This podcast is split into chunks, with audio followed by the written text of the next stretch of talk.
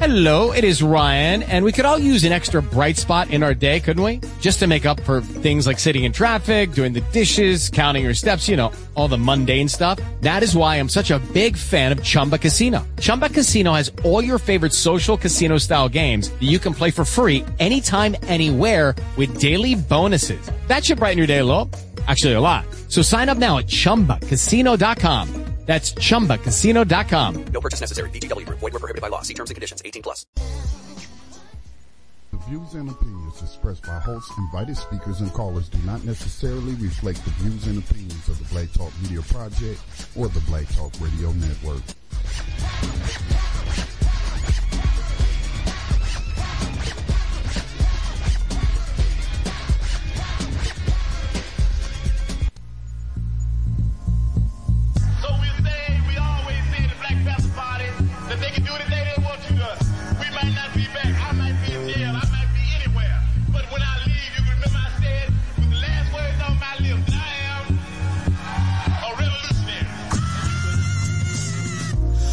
Revolution comes with a price tag.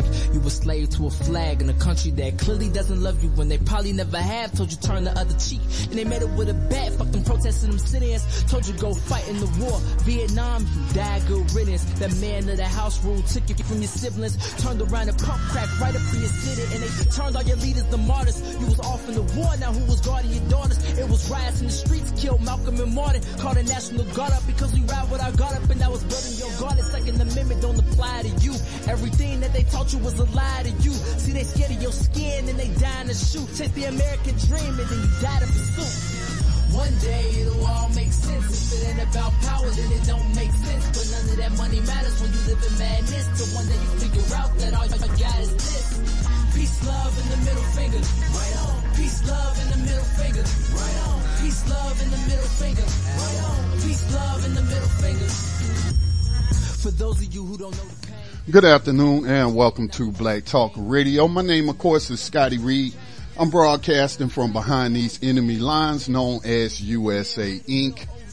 Today's date is June 6, 2015. Give me just a second. Let me adjust my audio. I think my audio's coming in a little too loud. All right, that looks better. Okay. Uh, yeah, today is June 6, 2015, coming off of the holiday weekend.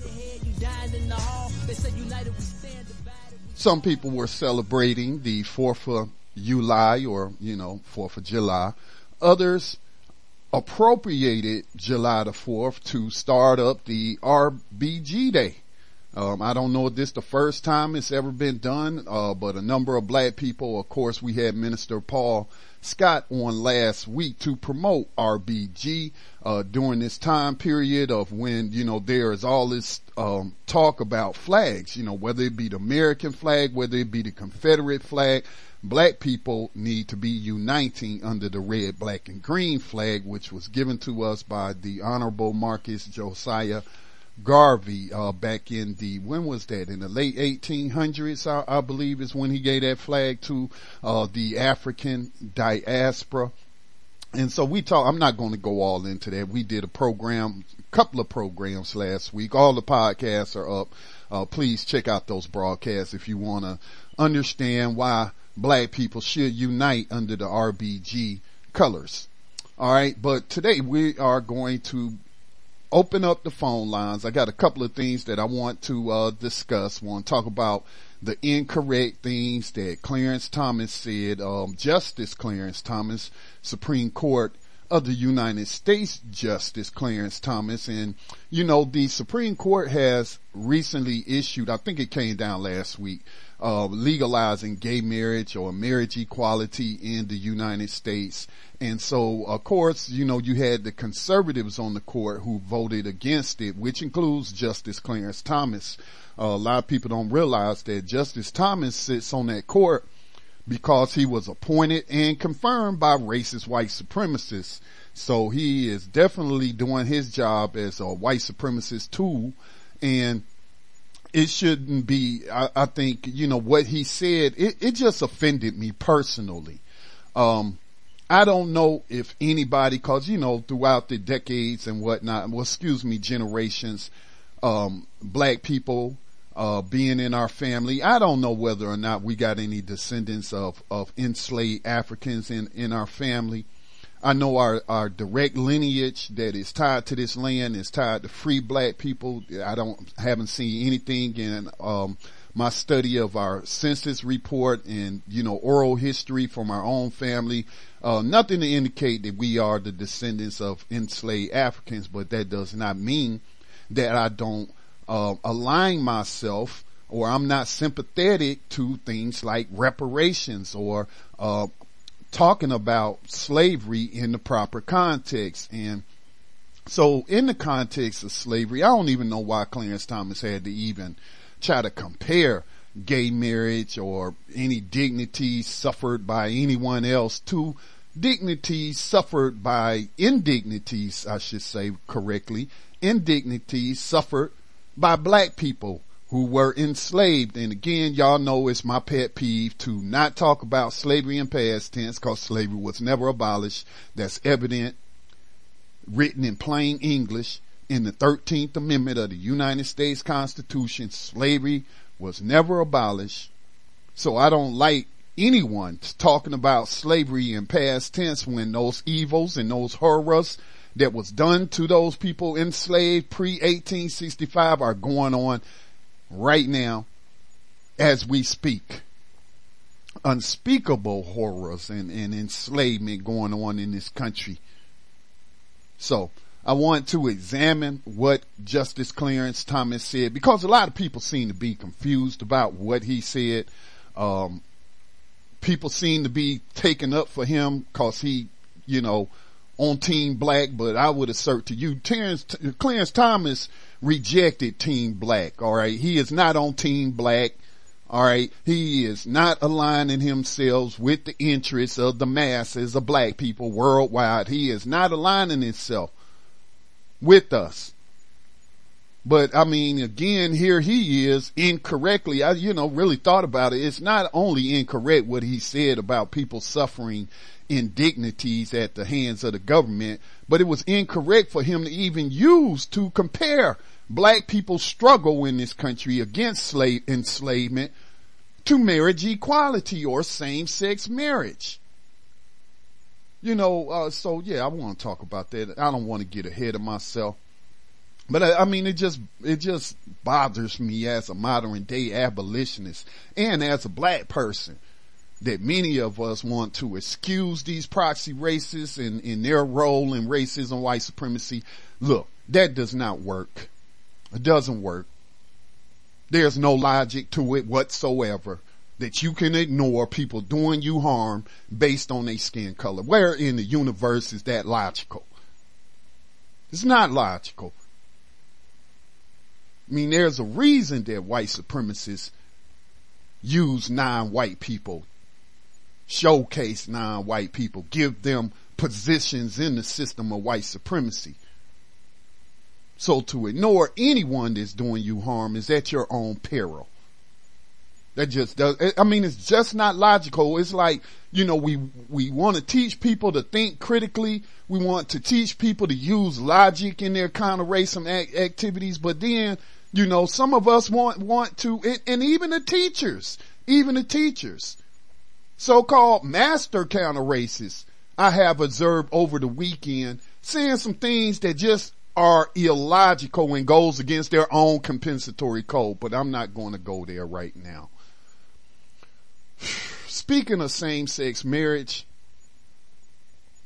I am just perplexed on why we as black people feel the need to even be weighing in on marriage equality. Now I know the proxy racist tool known as the Supreme Court Justice of the United States, Clarence Thomas.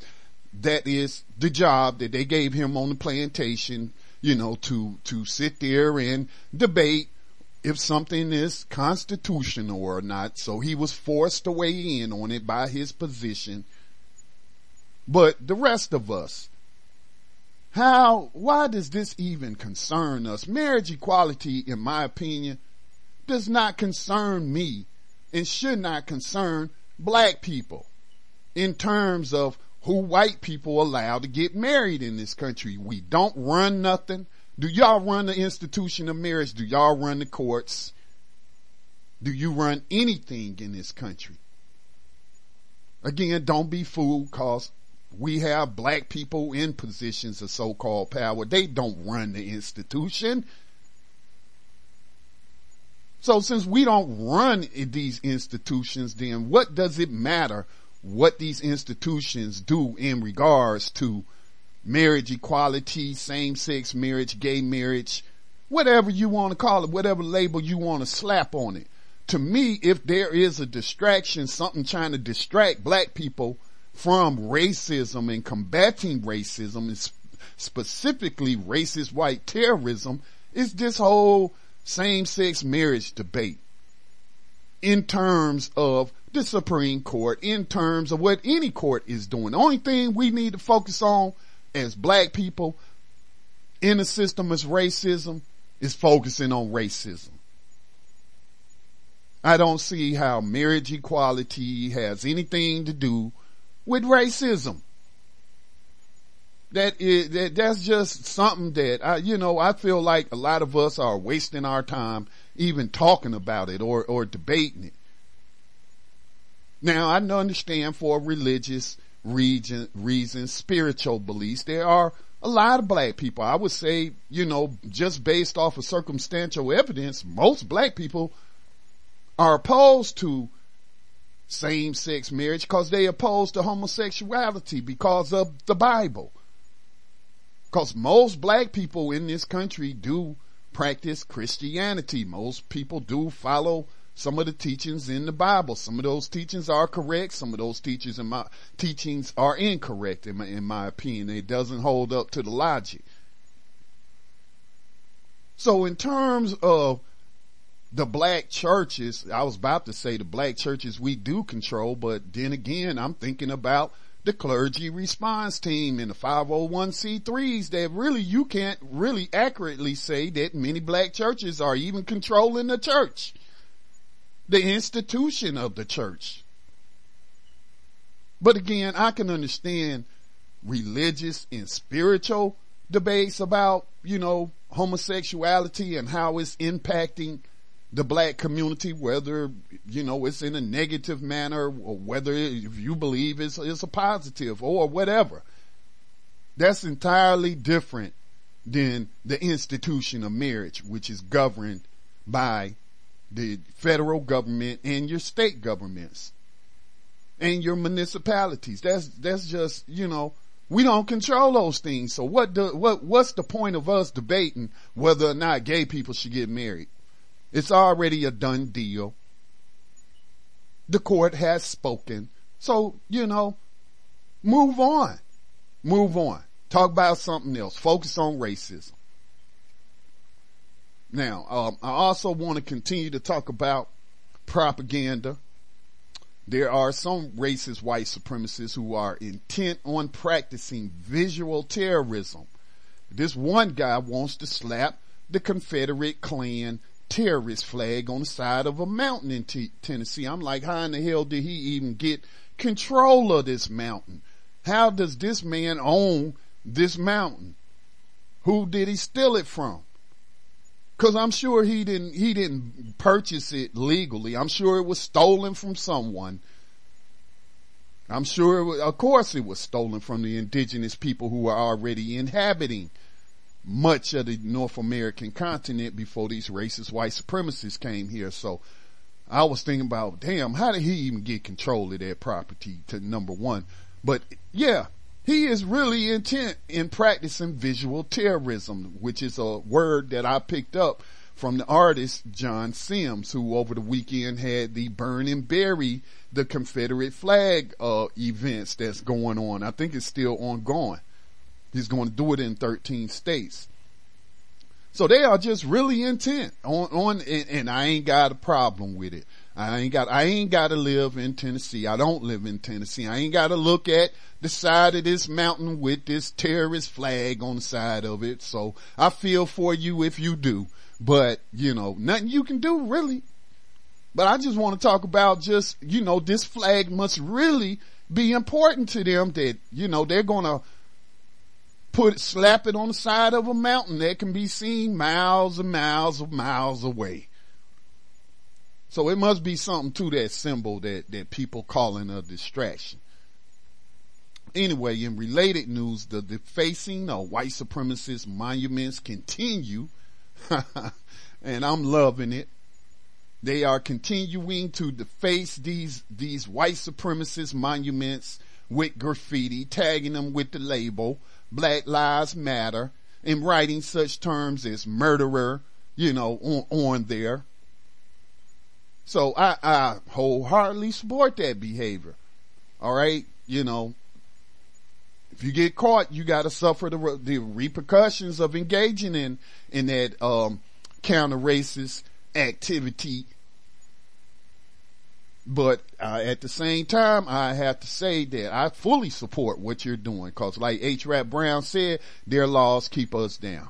All right. So I don't support their laws. Don't I support the laws of consciousness.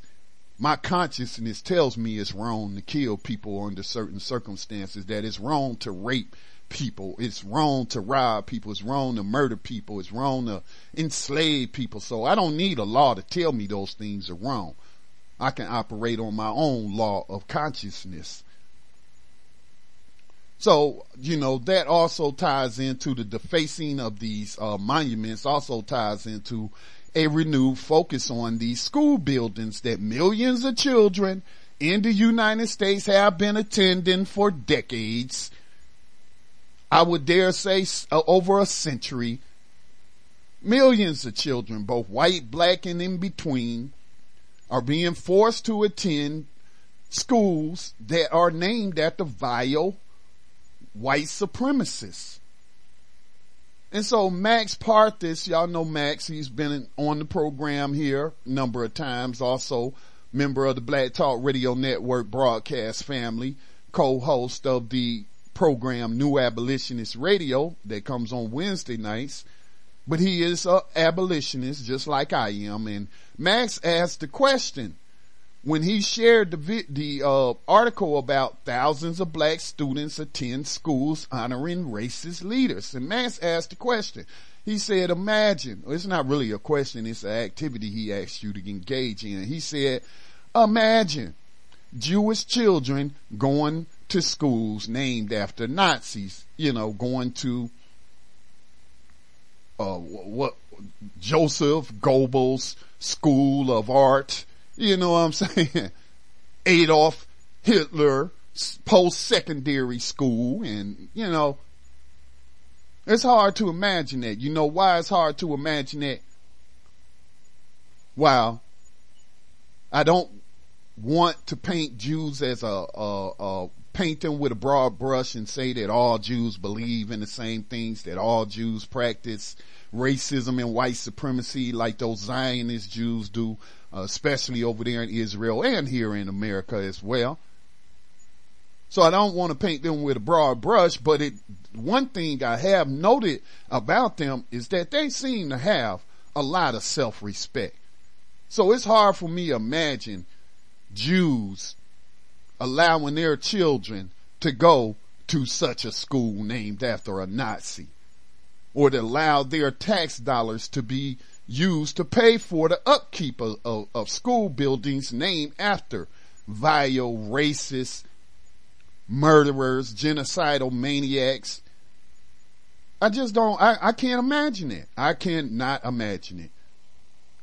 No matter how much I try, I just can't imagine Jews having such low self-esteem, such a defeated spirit, spirit, an unwillingness to engage these white supremacists. I just can't imagine it. When their tax dollars are supporting such monuments. Hell no, you ain't gonna see a Jew doing that. That's why in Germany you don't see any monuments to Adolf Hitler, Joseph Goebbels, Hermann Goring, any of those Nazi leaders. You're not going to see the Nazi flag flying on any government buildings or on the state house grounds or you're not going to see any of that. Cause the Jews wouldn't tolerate that. And the Germans, they so ashamed of what they done that they don't want any reminders of that history lest it inspires new Nazis. So what, what is it with white people, white supremacists here in the United States? Well, we know white supremacy, they practice white supremacy, they practice terrorism against black people. So of course we know they gonna honor these vile criminals. But why would a black person want to honor these people or support the naming of these buildings. Cause again, you know, the Edmund Pettus Bridge, which is named after a Confederate soldier, it was the focus, the bridge that was in the movie Selma. And I heard that white people in the state of, was that Mississippi or Alabama?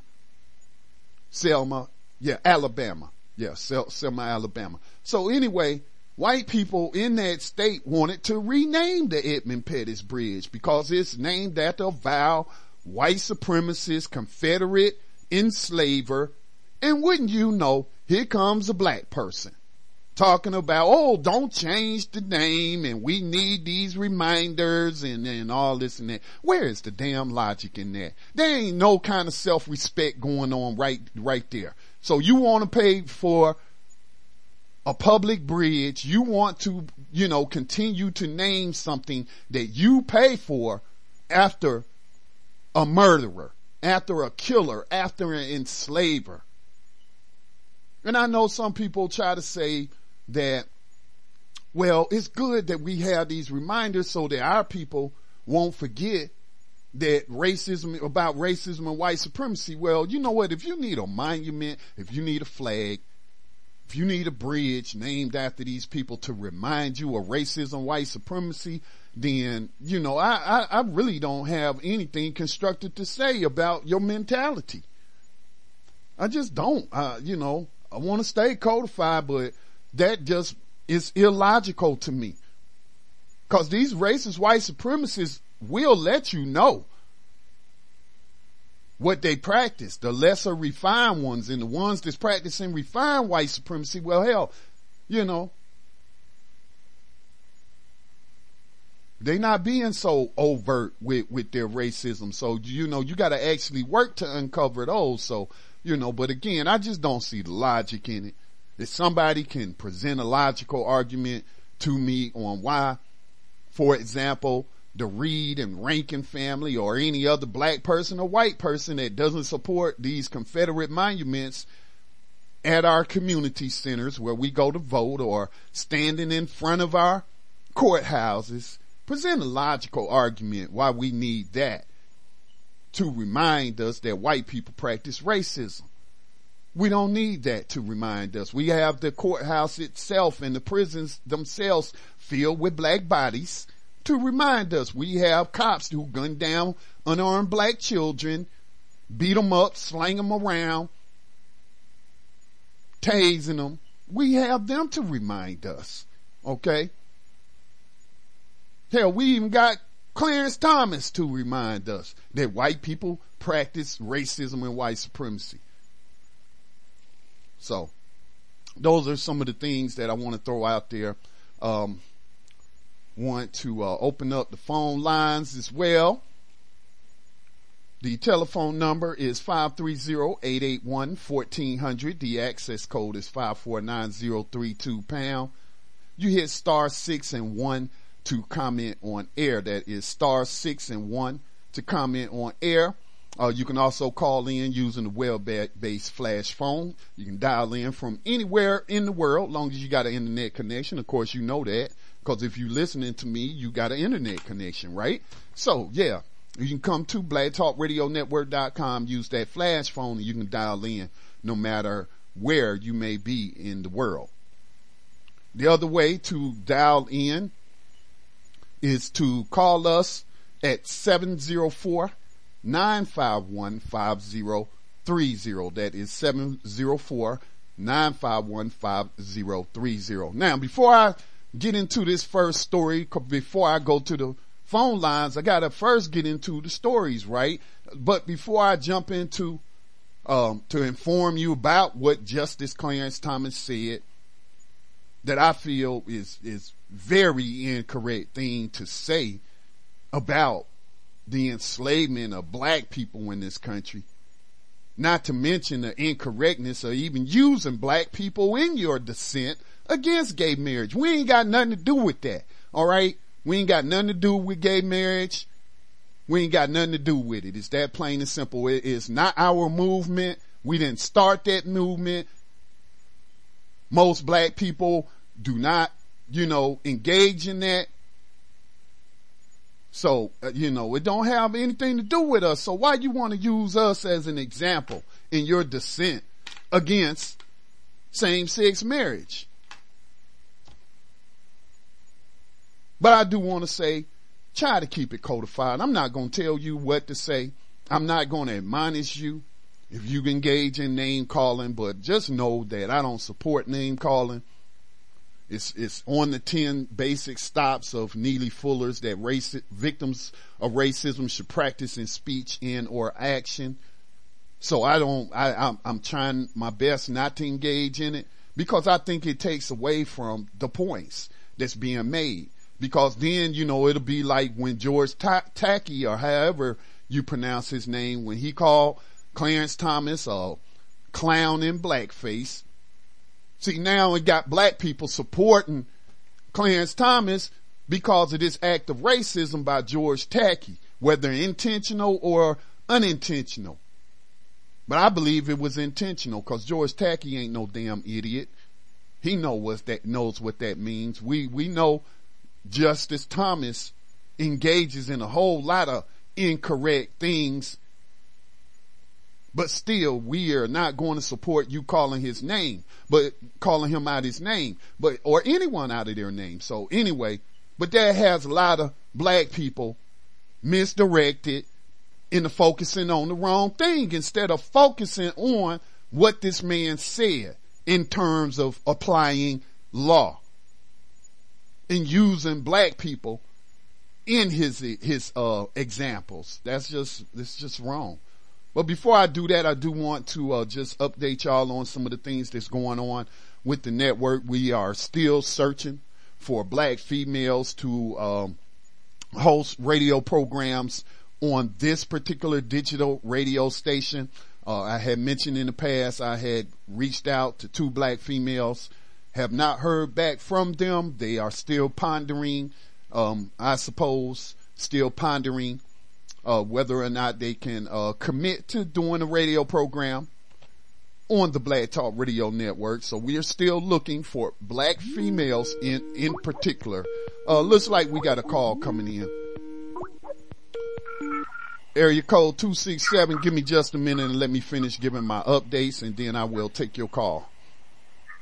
Now, um, so yeah, we still looking for black females to host the program. I know many of you would like to see Sister Sarah get her own program because you have written me emails about her commentary on this program. So I don't know if Sister Sarah's out there listening, but you got a fan base, Sister Sarah. And if you are interested in starting your own uh, radio program totally subsidized by the Black Talk Media Project, uh, please reach out to me at admin at Black Talk Radio Network, uh, dot com.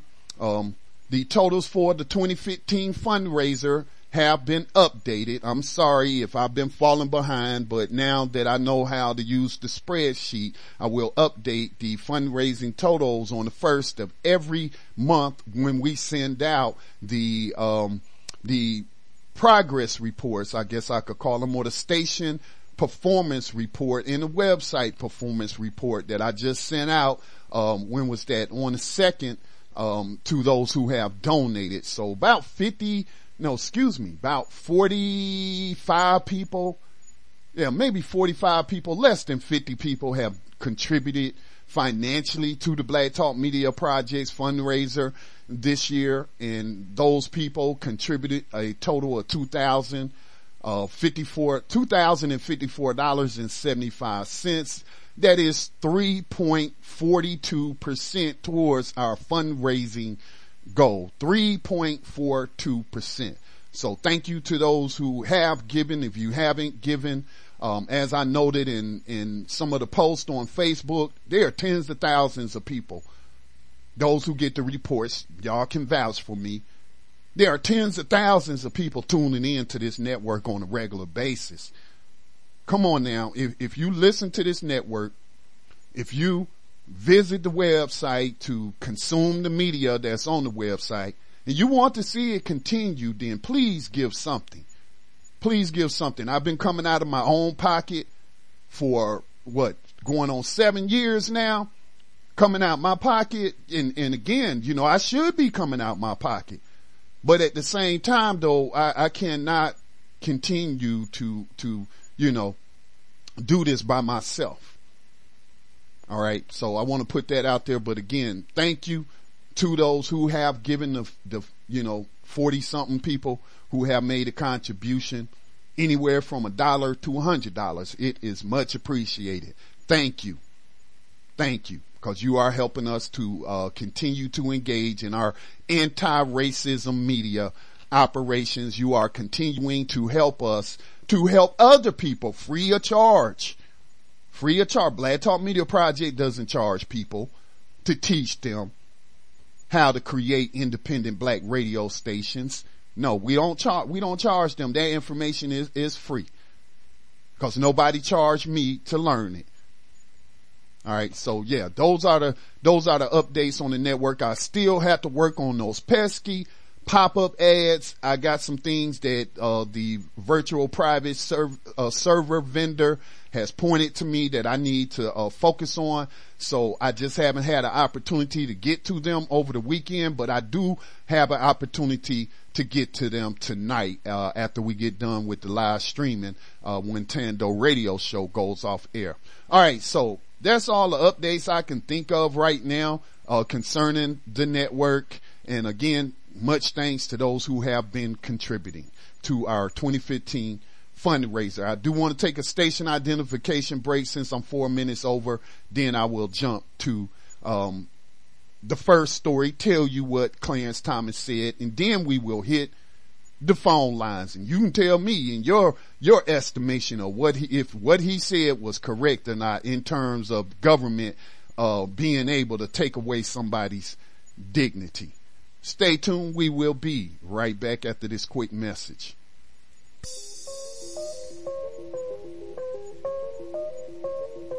This is Brother Elliot, host of Time for an Awakening, and you're listening to Black Talk Radio Network, new media for the new millennium.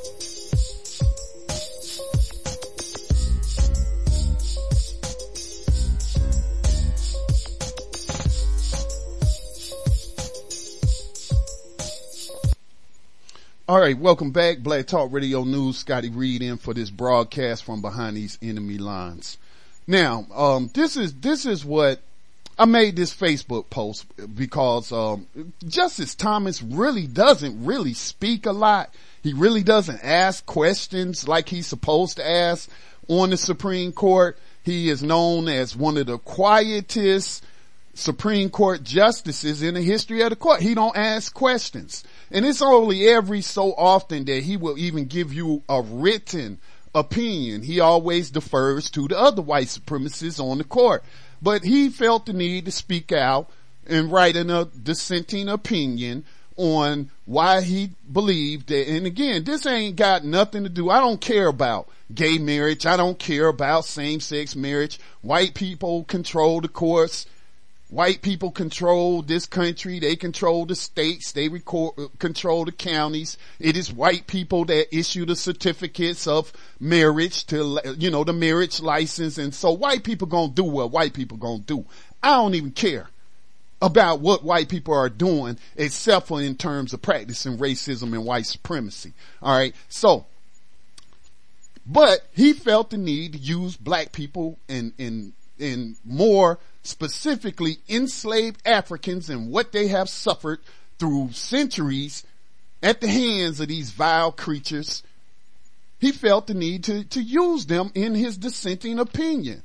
So this is what, what he said. He again didn't say a whole lot, but he said human dignity cannot be taken away.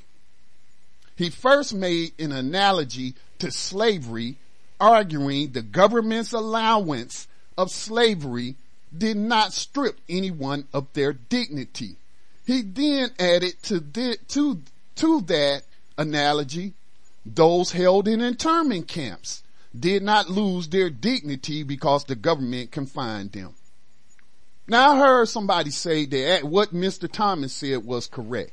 Now I don't know if this person was acting off of emotion because they was offended that George Takei called him a, a clown in blackface, which again I wouldn't have never done anything like that because I try to stay codified and it just takes away from the point that you're making. Now everybody's focusing on you calling people names instead of focusing on what you, ca- the incorrect behavior that you calling out. So two wrongs don't make a right.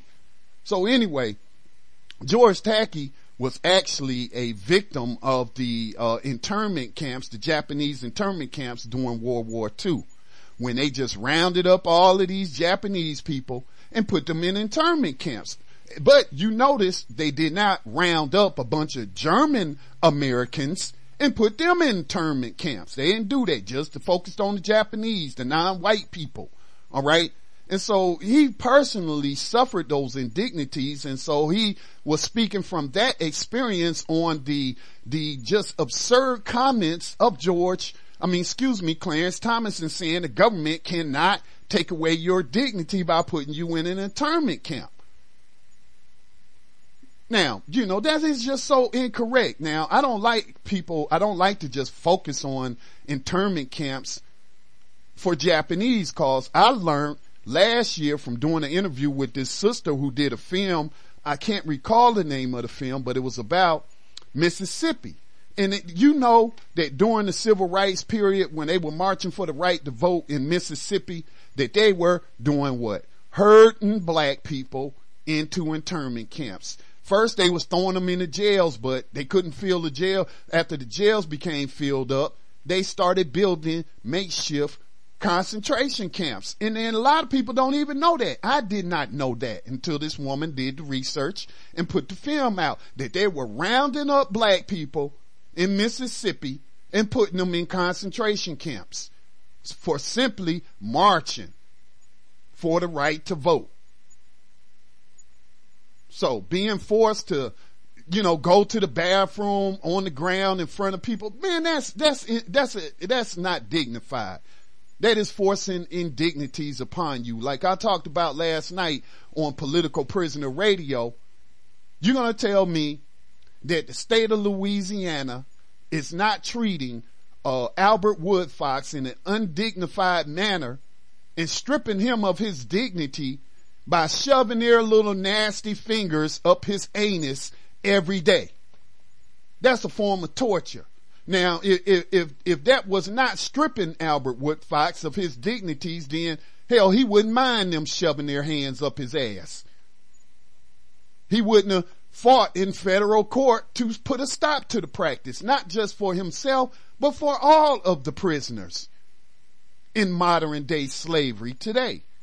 So again, all you got to do is apply logic. And for him to say that the U.S. government can never take a person's dignity away, it's just damn absurd. And how the hell can you explain how in the hell is that logical? You want to defend Clarence Thomas on that one? Call right in and tell me and present a logical argument that you, that you can present to the people that other people, including governments, cannot strip a person of their human dignity. I'll go to the phone lines. The first caller was actually on the conference line. Uh, let me see if I can unmute them. Uh, um, area code 414. You are the first one up. What's on your mind? Hey, brother Scotty, greetings. Can I be heard? Yes, you can. All right. Uh, first, I just want to give a shout out to you and uh, say that you have been doing an excellent job uh, with the Black Talk Radio Network. Uh, somebody uh, called me militant, uh, so I think the job is getting done. um, you know what I'm saying? Yes. Um, now, Clarence Thomas, um, isn't he married to a white person? Yes, he's married to a white female. Okay. And uh, second thing about uh, Mr. Thomas, uh, with the uh, 13th Amendment in mind and the position that uh, he is in, uh, I would suspect that during the course of his career, he has uh, enslaved a lot of black people. Um, and I kind of just leave it there uh, with Mr. Thomas. Um, you know, uh, by him even being uh, in that tragic arrangement, I think that uh, speaks to uh, his um, his state of mind. You know what I mean? And um, I wanted to just uh, chime in quickly on the schools uh, being named by races. hmm Um, I think that uh, that is extremely incorrect, and I think that uh, if you um, indoctrinate a child um, by the age of 12 to 13, and they don't receive a uh, revolutionary uh, spirit, revolutionary mind, um, and they're indoctrinated in white supremacy, uh, it's a saying that goes, um, if you don't catch a child by the time that they 12 or 13, hmm then they kind of set in their path. hmm And I kind of, I've always heard that, but I never understood what it actually meant. You hmm know, and now that I'm attempting to become less confused, it seems as though if we don't catch the minds of our children to have a revolutionary mind of change, Mhm. we'll never see change. hmm Uh, thanks for taking the call. All right, thank you, thank you. I'm a, uh, excuse me. I'm going to clear the queue. It is not hanging Q&A up on you. is cleared. It's not hanging up on you. It's just so that I can uh, stay organized in terms of who's calling in and who has a question. So anybody else has a question, um, or you want to do a follow up, hit star six and one for those that's in the conference line. Before I go take the next call that's on Skype, um, hold tight, brother. Um, let me just address some of the things that the caller brought up. I don't know if I would say that Clarence Thomas is enslaving anyone via the 13th Amendment, considering that that was a pact made between the North and the South back in 1865, that white supremacists are the ones that put that in place and that he did, was not alive during that time period. And since the 13th Amendment has never uh, been challenged in the federal courts, although it ha- is being challenged on the international uh, stage with Venezuela calling out the United States and pointing directly to the 13th Amendment being used to enslave black people. But in terms of domestically, it has not, it has never been challenged in federal courts that I have seen.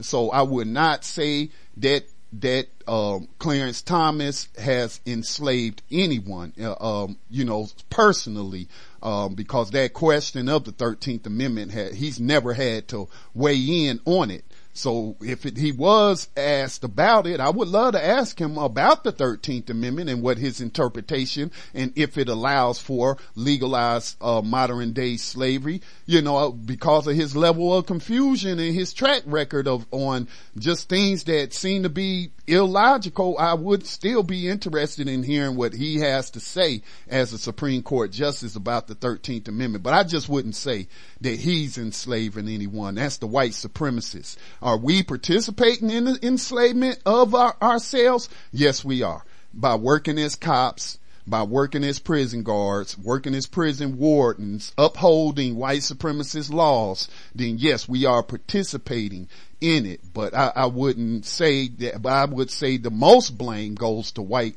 supremacists and we just gotta educate ourselves so that less, that we have less black people participating in the enslavement of their brothers and sisters, which they could be doing that because they're confused and they don't understand the system of racism, how it works, and may not even recognize this as being slavery. Um, the other thing in terms of education, I would agree, um, except for I was indoctrinated into the same system um, as a um, you know public school system all the way up into 13 but I was always a rebellious person anyway you know so I don't know where I got this spirit from, but I'll just, I've always been rebellious. So perhaps it had a less impact on me. And I have always asked questions, always asked questions. Um, that is the primary way that I have learned growing up is, is, is asking questions. But I wouldn't, I would not give up on people who are older than 13 just because, you know, they have wit all the way through high school, even wit through college, even wit through grad school and all of that and got a white supremacist, you know, endorsed education or miseducation as Carter G. Woodson called it. I wouldn't give up on them. I wouldn't give up on them. Um, because, you know, I really didn't get on my path to, I don't, I don't, no, I don't, I don't know. I don't want to use grandiose terms to refer to myself, but I wouldn't, I didn't become, let's say, more directed in my counter racism until I read Malcolm X's biography in the 19, uh, in 1987 when I was in the, no, it was later than that. In 1990 when I got shipped off to, uh, Desert Storm and Desert Shield and I started reading his biography. So never give up, never give up. But I, I would say that some people, when they get like 60 in their 60s, 70s, you know, you, as the old saying goes, you, it's hard to teach a old dog new tricks. So, but don't give up. Some of them might be receptive, some may not. Let me go to the studio line, 704-951-5030 is that line. Thank you for being patient. Area code 267. Go ahead with your questions and comments or observations. Hey, good afternoon, Scotty. Brother Ralph from Philadelphia. Hey, what's going on, brother Ralph? Y'all had a great program yesterday. Yes, sir. Um, but brother Scotty, business first. You know, I sent you, you know, a donation May the third of last month. Okay. I, I mean, of May. And I met, and that month of June just went past, so I'm gonna have to double up with my donations the month of July, and make sure that I keep a promise to myself that I was gonna help you with your, uh, with this this uh, this radio network because it's so important to keep real information um, getting out there to our people, man. Did you I get the report, brother Ralph? I'm, I'm sorry because I want to make sure I, that, I, you know what? I'm, I'm gonna send you an email so I can get it. Usually, brother Elliot will forward it to me, but I'm gonna send you my email address so you can include me on that. okay. But I definitely want to uh, make a double double uh, donation this month, and I'll be going to PayPal in a second to give you know to send it to you uh, in a little bit. All right. Uh, Thank you. But you know, and, and and you said something that I was really having a problem with, uh, Scotty. Okay. For like you know, per- me personally, Okay. I was having a problem with, and I'm guilty of it, especially when something makes me angry.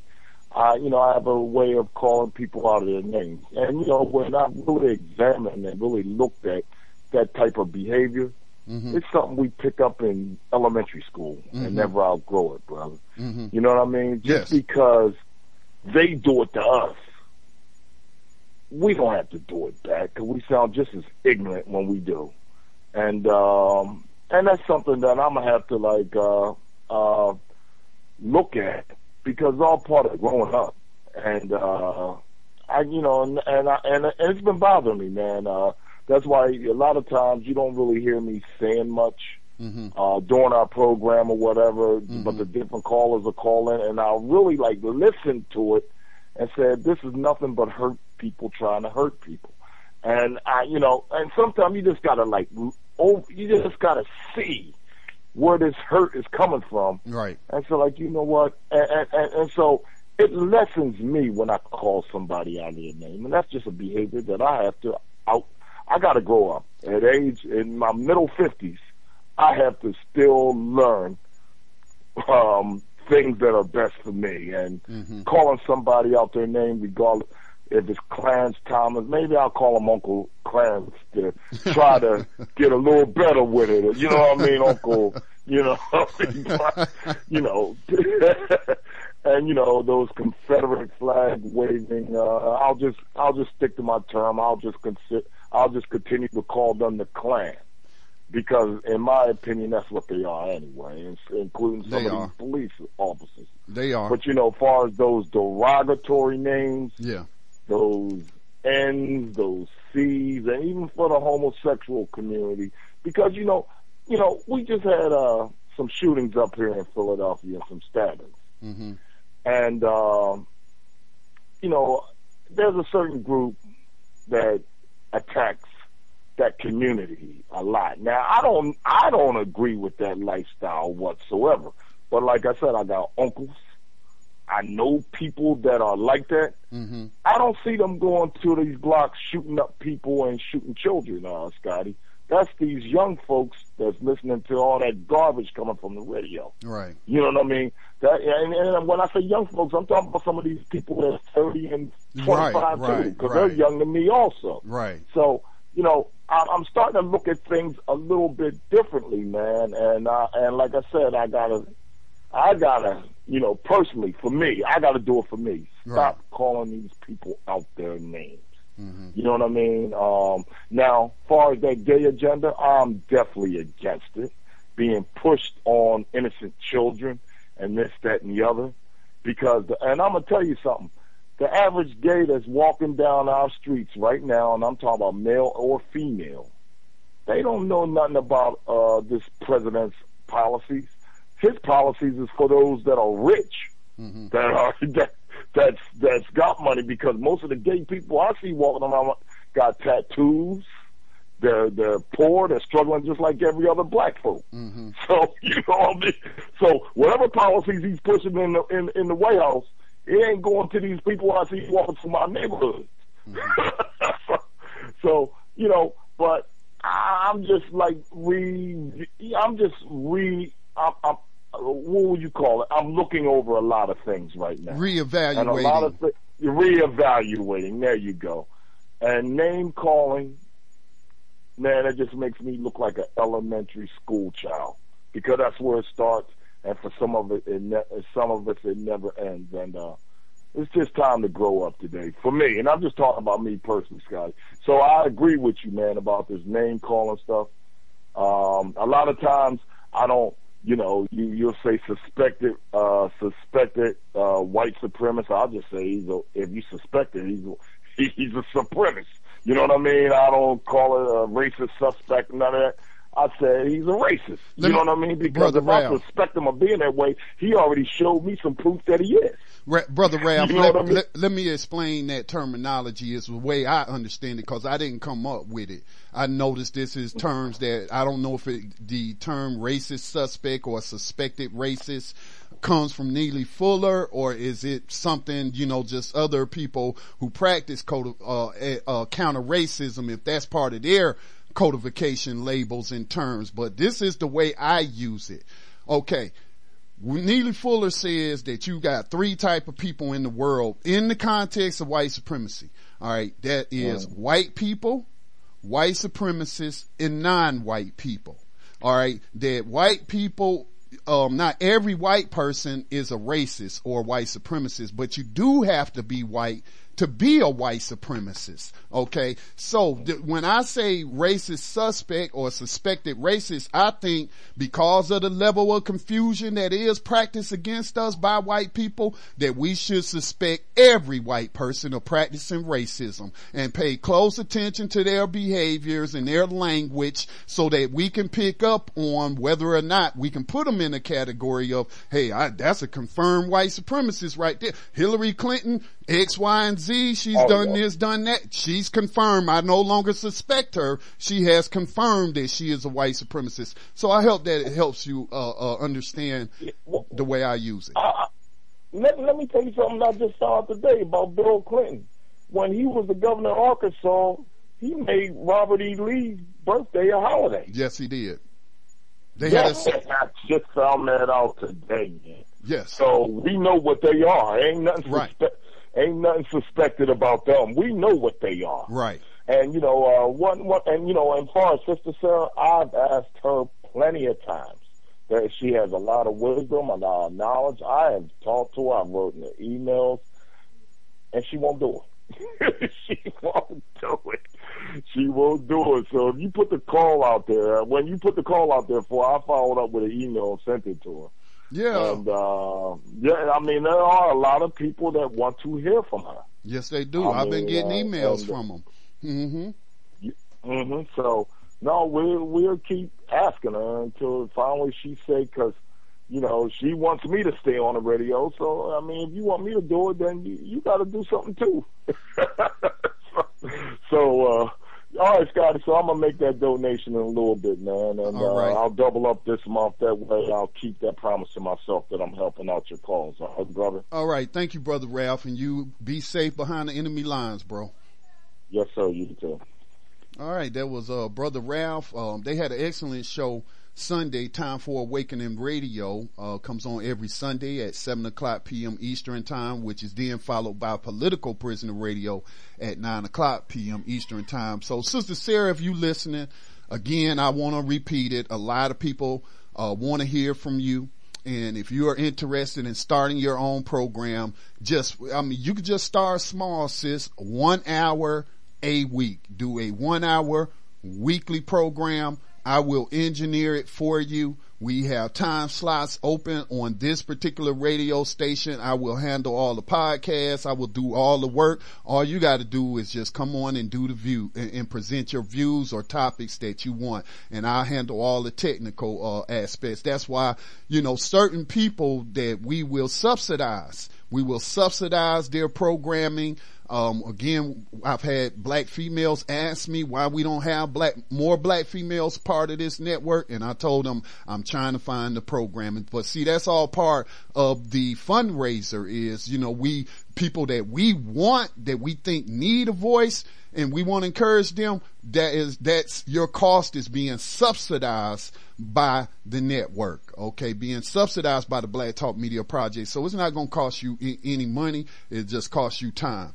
And um, so yeah, please get in touch with me uh, if you're interested in that. I'm still looking to hear from the other two uh, sisters um, that um, had expressed interest in, in starting a program on the network. So um, perhaps you know I'll hear from them this week. And um, but yeah, we we we want y'all sisters to be part of this network. We're not trying to make this a male dominated, black male dominated platform. No, we want to hear from you sisters because you know y'all can see things from a different perspective that we may you know may not be taking things into account as males, you know, not using that as an excuse for us to be ignorant about gender issues, particularly when it's affecting our black, um, um, you know, women. Uh, but sometimes y'all may see it from a perspective that, you know, we don't see it from. So we definitely looking to hear from the women. Um, again, on the marriage equality thing, again, I understand and I do share the concern about the promotion of homosexuality in our community because we can just look at the white community now. See, I got, I'm two minds about this. I ain't got a problem with white people practicing homosexual, homosexuality. You know why? Because that will lead to less white supremacists being born. That's the way I look at it. You know what I'm saying? In terms of biological warfare, they're doing biological warfare on themselves.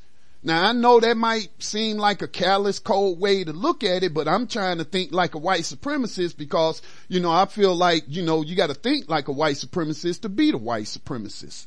So if less, if less, uh, racist suspects being born, I see that as a good thing. You know what I'm saying? Because then, you know, they won't grow up to be white supremacists in this white supremacist society. And there have been statistics that have shown that for the first time in history, uh, white people's deaths outnumber white people's births. So if you look at it in terms of biological warfare, then you will wholeheartedly support same-sex marriage among white people. Again, I'm looking at it in terms of warfare. I, I do not hate white people. I do hate white supremacists.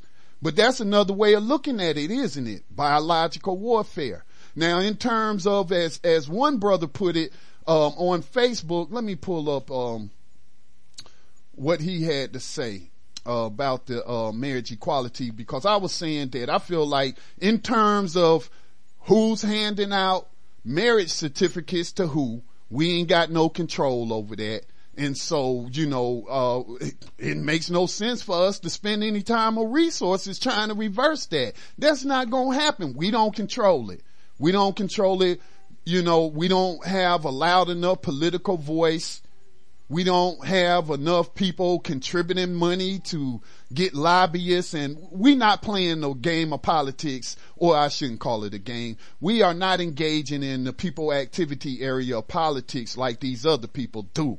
So therefore, you know, our, we are not as, as effective in that area of people activity. So I just say let's focus on ending slavery. Let's focus on racism and white supremacy. We know we're being gunned down in these streets. We being all kind of manner. Let's focus on that. Let them white folks do what them white folks gonna do. Let them white folks fight with each other about that. Okay. Now, what we, in terms of us teaching our children in our households, in, in teaching our children in our community about homosexuality, that is totally within your rights. That is totally within your rights. You should be talking to your children about that sort of activity. Okay. But again, in terms of white people, um, in, in same sex marriage, I ain't got a problem with it. I want more white, no, I ain't gonna say that. I'm not going to say that. Let me stay codified. All right. So I need to take a station identification break. Uh, Tando radio show will be coming on air. Just to remind you, um, you know, he has been reporting over the past several weeks about the Greek, uh, the Greece banking crisis and what's been going on there and its ability to possibly impact the global economy and it could impact, you know, uh, uh, different currencies like the euro, like the American dollar, and it can affect you even though you may not see it, you know, and so he's trying to help you see. And that's why he talks a lot about, you know, the first diversifying your savings and not just, you know, putting all your savings into the American dollar, the greenback, which ain't worth pretty much nothing but monopoly money. And all of your savings is in monopoly money and you got it stuck in a bank that at any day could shut its doors and, and then tell you, well, you can't take out but $20 a day or $50 a day or, you know, you can't have your money when you want it. You know what I'm saying? And he talks about investing in, in precious metals. That's where you should be putting your retirement fund into and not the dollar, not, you know, uh, slavery. Damn it. I got to bring that up. Stop, stop investing in the Vanguard group. Stop in, investing in the Geo group, the Corporation Corporations of America, because then you are, uh, you not only helping to enslave other people, but damn it, you know, you directly profiting from it. So stop it. Just stop it. So make sure y'all stay tuned to Tando radio show coming up at six o'clock as they talk about, um, the, uh, recent no vote, uh, from a referendum that the Greek, Greek voters voted on and what it means. And I'm not even going to pretend like I got a, uh, um, like I got a good grasp of these money related issues. No, I, will leave that to others. I'll leave that to others and I will defer to people like David Wren on Tando radio show. All right. I'm going to take a station identification, a music break. Man, I got to pump that, um, I got to pump that, uh, burn and bury. The burn and bury project by John Sims is still ongoing. And, but I love this track, man. I love the video even more because it is using audio and video, um, to engage in counter racist propaganda. And, um, so yeah, it's about burning that flag and, and he, he says some things that just make so much logical sense to me that if you can't deal with the symbols that you do see, how you gonna deal with the things that you can't see that those symbols represent. How you hope to, if you can't pull the racist flag down, how you gonna pull the racist out of the Capitol House building? You, you, it makes logical sense. Y'all be able to hear it, but we're going to take a station identification break and a message music break. You're listening to Black Talk Radio News, part of the Black Talk Radio Network, broadcasting Monday through Friday at 4 o'clock p.m. Eastern Time. Stay tuned. We will be back on the other side of this uh, short break. This is Ron Hayes with Hood News, and you're listening to the Black Talk Radio Network. Stay tuned.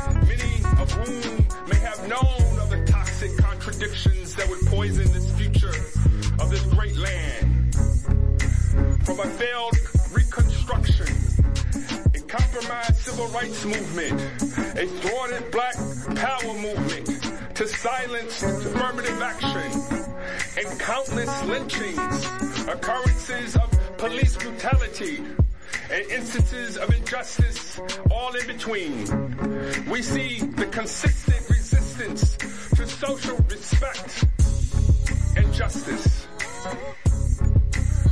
Haunted times where race and blackness are debated and presented like magic, tricking our best minds to think that we are in post-black racial fantasies.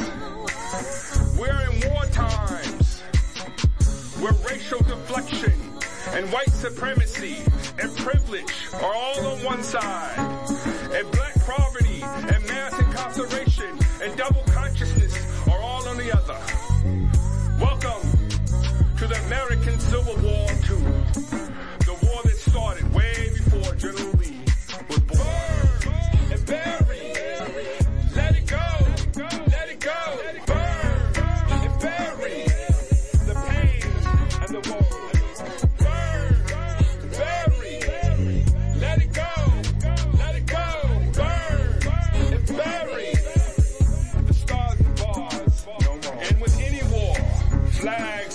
important signifiers that mark the social, cultural, and historical space. While some may believe the Confederate flag is about heritage and not hate, the reality speaks otherwise.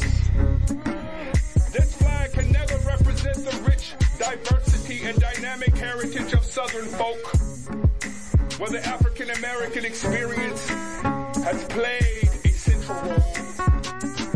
And to this flag is not only passive aggressive and disrespectful, but it promotes visual terrorism. And if black people and sympathetic others are not in constant resistance and protest of such symbols, then we run the risk of sending the wrong signal that everything is fine and we don't matter. So we protest.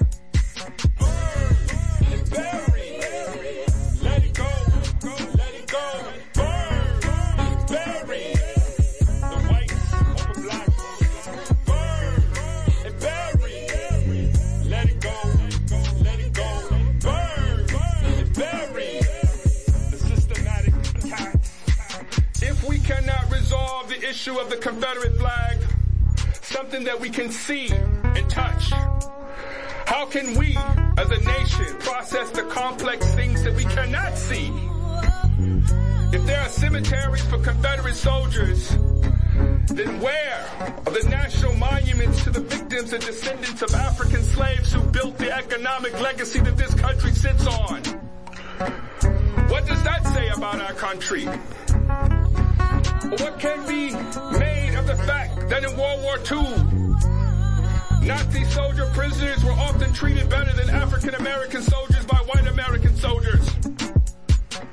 The Confederate flag flying, the Fergusons, the Eric Garners, and the cases like Baltimore are powerful examples that show there is consistent lack of respect for black people. And where there is no respect, there's no justice, and then no peace. Burn and bury.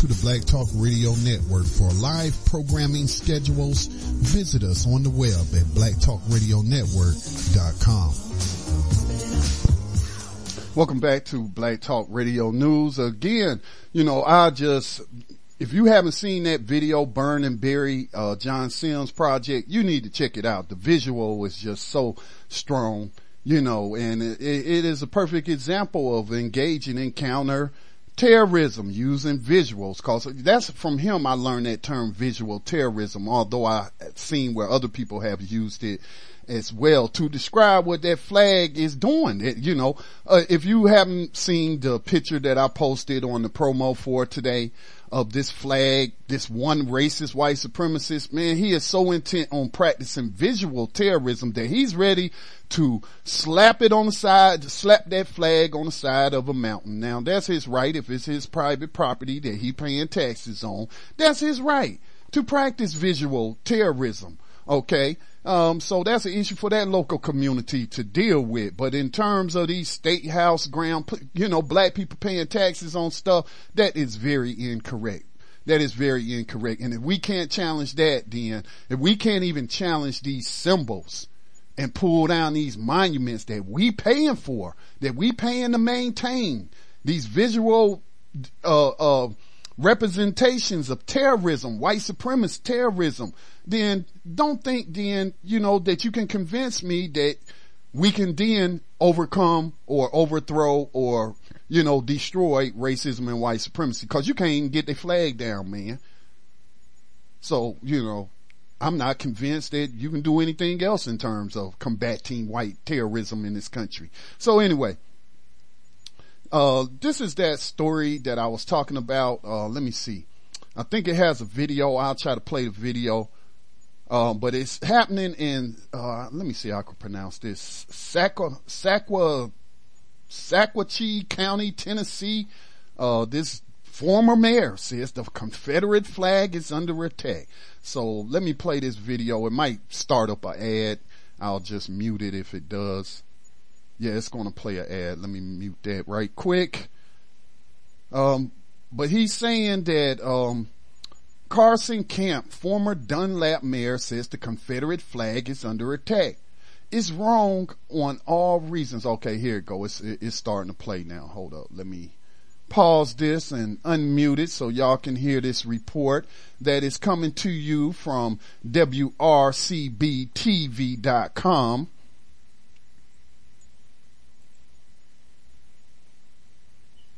All right, this one to act stupid now. Man, I tell you, now you can have fun at Lake Winnie, help a great cause, and get a great deal. Any yeah, let's uh, let it roll. Let this uh, video roll, just a few seconds long. Then we could get the report. A lot of fun. Channel Three Eyewitness reporter Josh Roden introduces us to Carson Camp. It's wrong on all reasons of uh, it's just insanity. I equal it to ISIS trying to remove all the Christian symbols over in uh, in in Iraq. Carson Camp, former Dunlap mayor, says the Confederate flag is under attack. He fears it won't be in stores or in public places much longer, so he has a plan to put the flag on top of Fredonia Mountain for everyone to see. We'll take that side of that mountain over there and build a 500 feet long by 300 foot long Confederate battle flag. The flag, which will nearly stretch two football fields, will be built with local materials by Camp's neighbors. Uh, we're going to lay it out of mountain stone. We're going to remove the trees and uh, and just put it up there where everybody can get a chance to see it. Camp says he knows not everyone will approve. Now you're not going to make me take that down because it's going to be on my property a piece of history that Camp says isn't a symbol of racism. I take it a slap in the face that they're using cultural uh, Ebola to stigmatize a flag and remove all vestiges of uh, the Confederacy. Camp has the backing of his community. I support his decision to put it up there, and I applaud his efforts. Chattanooga NAACP President Eleanor Wood says a lot of hate is associated with the flag. She says it's best kept in museums, but wishes those on both sides of the debate could reach common ground. What would Jesus do? We're going to continue to pray for our country. We're going to continue to pray for all of those uh, that are for and against this plan. That God will speak to their hearts and that a change will come over them. Camp says his plan is in stone and will soon get underway. We're going to start arranging them just like building a, a rock mosaic wall on the side of that mountain. All right, so um, you just heard from that ignorant, racist, white supremacist, and when I say ignorant, he's not ignorant about his practice of racism and, and white supremacy, but he's just ignorant, period. You know, he's just ignorant, period. He practicing a lot of deception. You know, that, that, to even compare a terrorist organization like ISIL, which is supported, by the way, by the United States government, so he's ignorant about that, and talking about them destroying, um, Christian symbols. Look, they destroying, from what I've heard, they're destroying all kind of historic artifacts. The Taliban was doing that when they, you know, destroyed those, uh, big giant statues, uh, ancient statues of Buddha that was carved inside of a mountain. So they, they just, I don't, I, I suspect those are white people just destroying non-white people's history. Cause you know, that, that's what I happen to think. You know, so ISIL to even say, you know, try to compare this, us pulling down their terrorist symbols to us practicing terrorism. See how, see how these white supremacists practice deception. There's no comparison whatsoever. If there's any comparison, it is ISIL raising their flag to the white supremacist raising his flag. Now there is a accurate comparison. They're both terrorist organizations with a terrorist flag that represents them. I don't know how this man uh, was able to buy a whole mountain. I'm sure, you know, he stole it from somebody. Like everything else in this country was stolen and built with stolen labor. But again, you can't ask, I, I heard, I was listening to a, a, clip of Mr. Fuller was on this radio program. So I listened to about 40 minutes of it. And Mr. Fuller said to ask the people that put the Confederate flag up there what it means. Well, people like that white supremacist we just heard, don't ask them. Cause they're not going to be honest with you. They are not going to engage in truthful language. They're going to lie. They're going to practice deception. So you're wasting your time asking white supremacists why he just told you that he was going to put it up there because of heritage and all this and that. Well, what is that heritage? Practicing racism, white supremacy, of course. And they know that. So, but why not just come straight out and say that? That this is promoting racism and white supremacy and my belief that white people are superior over the mongrel herds of non-white people. Because he knows that that's not acceptable language, so they engage in deception and talk about heritage. Well, you gotta know what that heritage is. So you can ask a white person, and then when you ask a white person, then you got, because we suspect all white people are practicing racism until they show us different, then you have to analyze what they are saying and if they're being truthful. You have to analyze their actions and if their actions support justice or their actions support white supremacy. So this white person by the name of William McNeil um, he wrote an open letter that was published in news.leader.com letter. Southern heritage also includes legacy of segregation and racism. And I'm just going to share a brief portion of what he had to say. Today we debate the Confederate flag, the symbol of a government based on slavery. The Southern way of life was based on slavery. States seceded to maintain legal slavery. Robert E. Lee broke his oath to protect and defend the United States of America to lead an armed rebellion. Thousands lost their lives defending the institution of slavery. Why do we honor treason in the defense of slavery?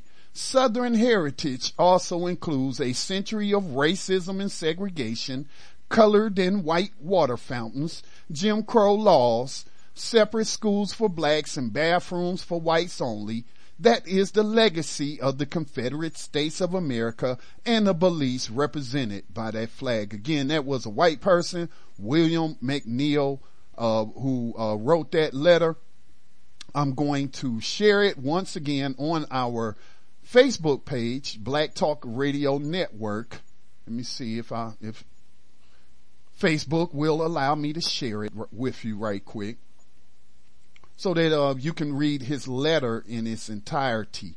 All right, so uh, yes, that has been posted there. If you want to check it out, I would say that that was a white person engaging in in truthful dialogue and telling you uh, what white people think, what they really think about that flag and what it symbolizes. I had another white person comment on my Facebook page. She says that I know for a fact that the people I've run into in Kansas who bear slash defend that flag are racist. And I'm learning there are a lot of them. It breaks my heart. I don't understand these kind, of people. So that's a white person who lives around other white people who, who bear and defend that flag and she knows for a fact that they are racist.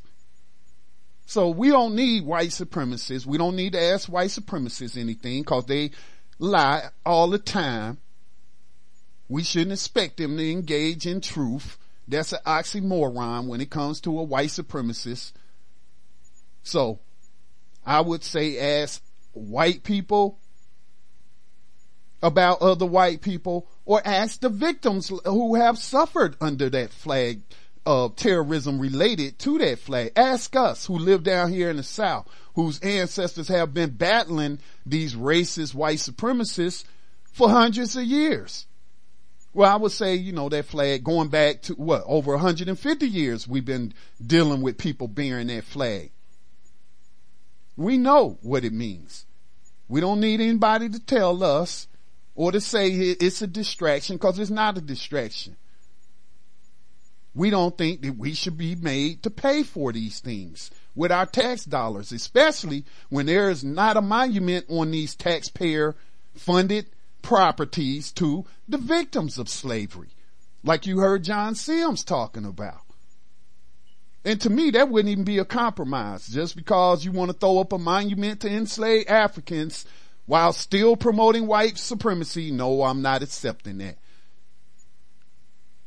We have our own land that we can put monuments to African enslaved Africans and remembering the victims. We can maintain our own stuff.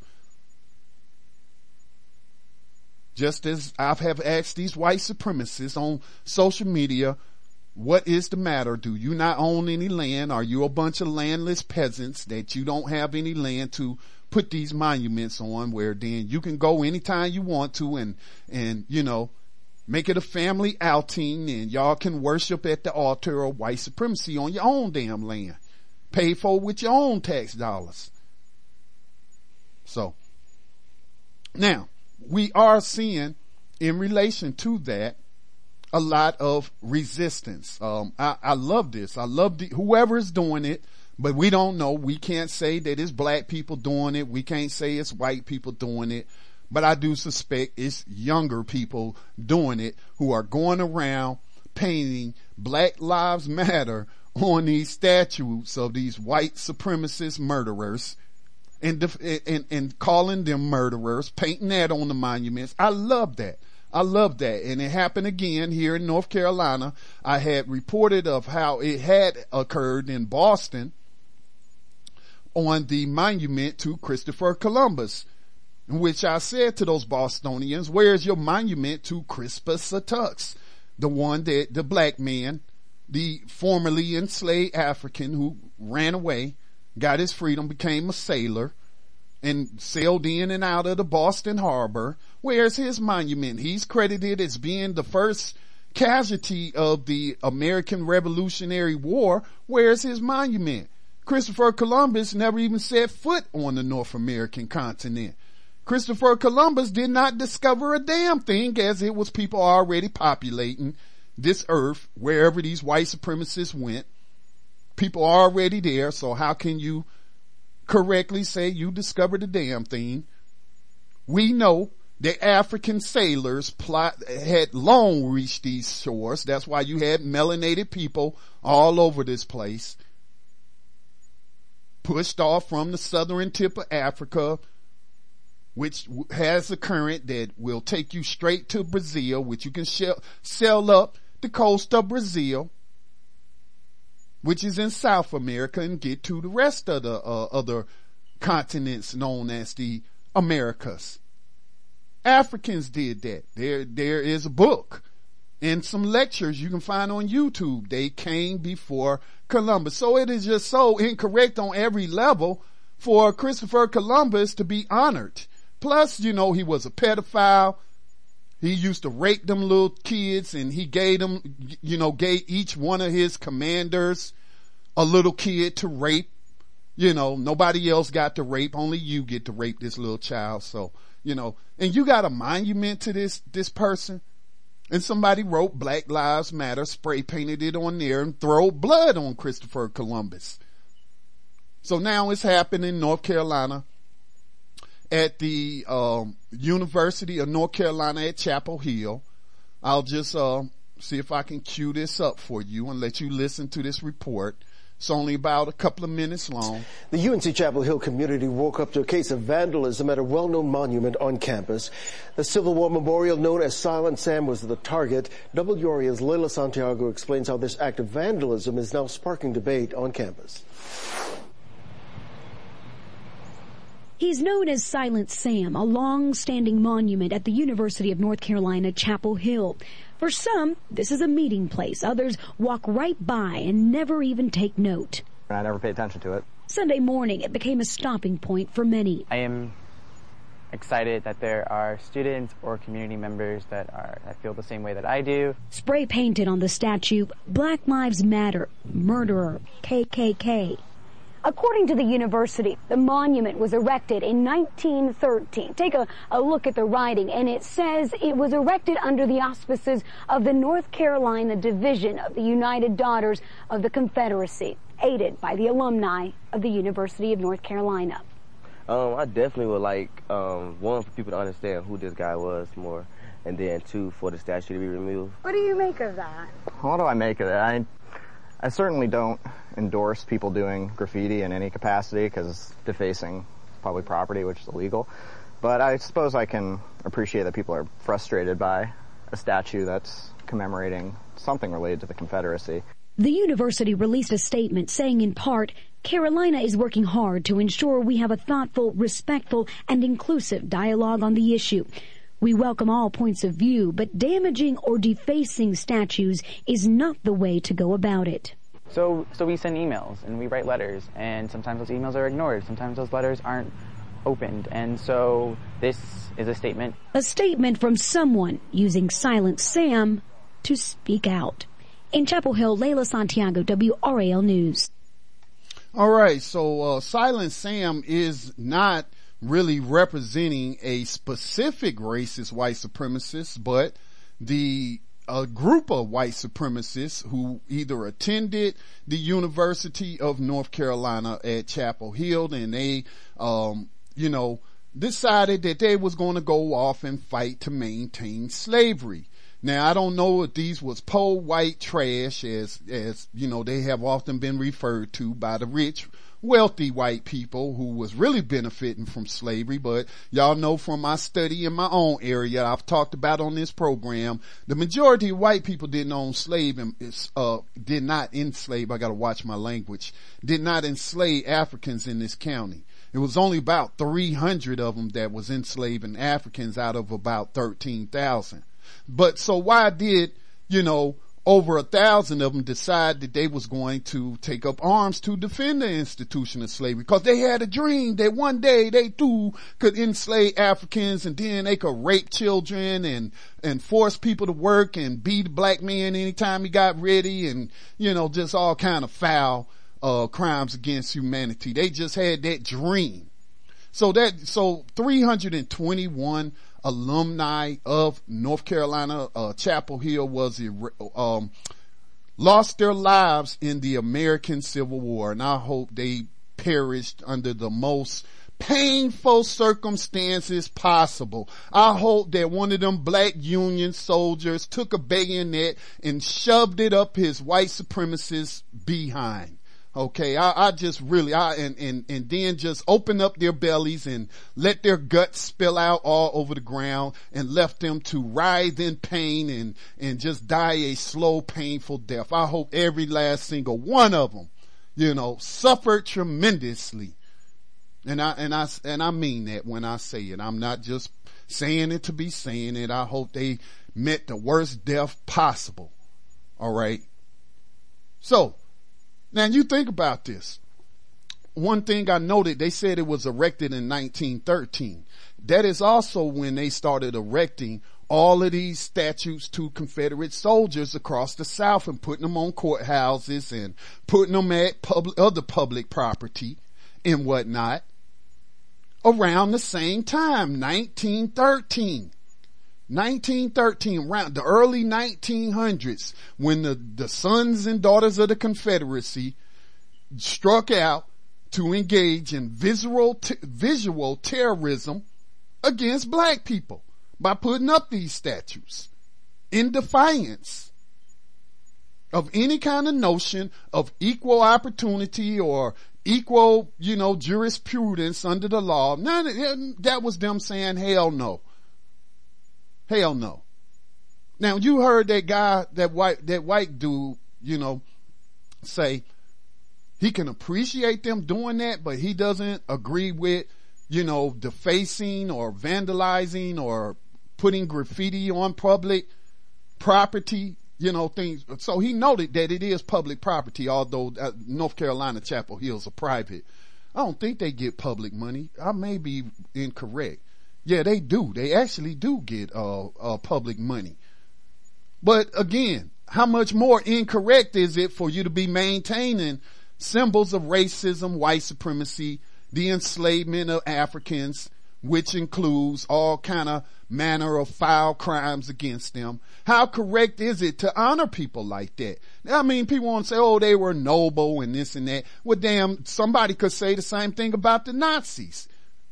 Damn it, you know, Hitler was noble in his effort to exterminate Jews. I mean, come on, y'all. Let's use logic. Let's use not so common sense.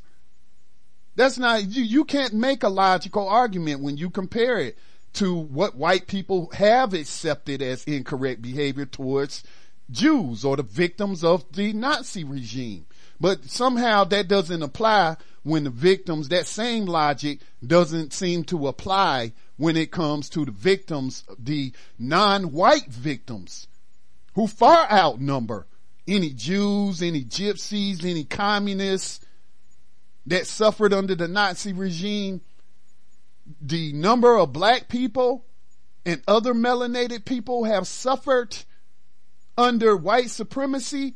Man, what they suffered under the Nazis is a drop in a bucket to our death totals, to our genocide.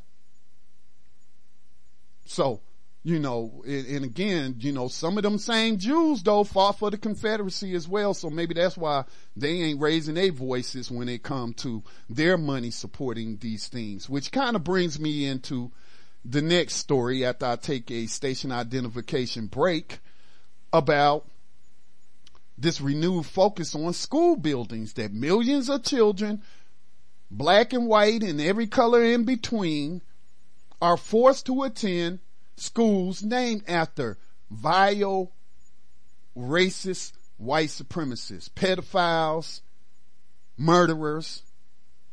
I mean, if you was enslaving somebody, you know, that, that is, that is not your only crime. It is what you was doing to them people as well. We gotta remember. Pedophilia, homosexuality, having sex with little boys, using the babies as alligator bait, to capture alligators, snatching their children, breaking up families, just all kind of manner of evil. How, I mean, come on, man. Would you erect a monument to, let's say, uh, who, who can I think of that's killed a lot of white people? Would you, you know, 50 years from now, would it be okay if somebody erected a monument to, to James Holmes, to the Columbine shooters, you know, with, hey, like, there's an ideal. Why not name the Columbine school after the terrorist that shot it up? That's an ideal. I wonder how many people would support that. So again, use logic, use logic. These people practice deception a lot. So ask these questions. Ask them questions. Would you support a ma- monument to anyone who has killed a whole lot of white people?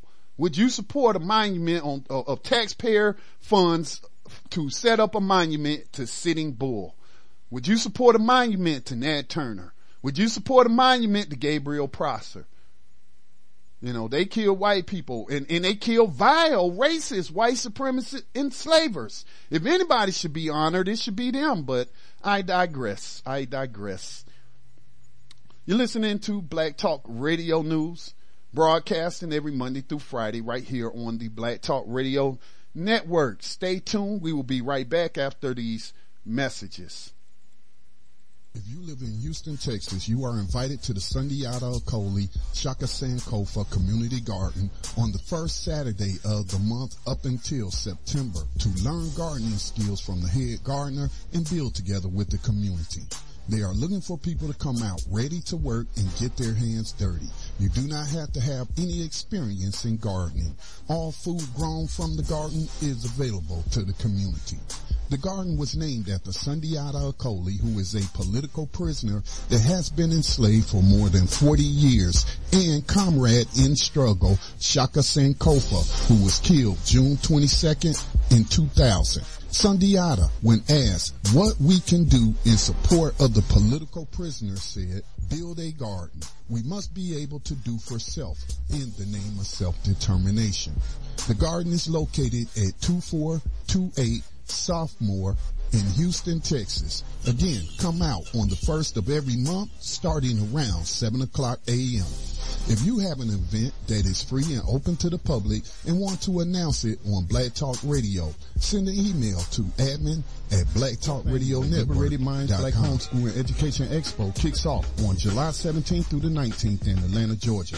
The Liberated Minds Black Homeschooling Education Expo was established in 2012 by Rooster Fruits and the Liberated Minds Black Homeschooling Education Association for the strong purpose of providing quality culturally based resources, educational training, and support to black African homeschooling, non-homeschooling parents, and educators alike.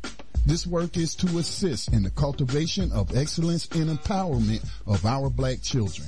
The expo also provides a thriving outlet and platform for small black independent businesses that specialize in retailing and or creating culturally conscious products and or services for the development of our youth. For more information on the Liberated Minds Black Homeschool and Education Expo that will be occurring during the weekend of July 17th through the 19th in Atlanta, go to liberatedmindsexpo.com. You are tuned in to the Black Talk Radio Network. For podcasts and live program scheduling, visit us on the web at blacktalkradionetwork.com.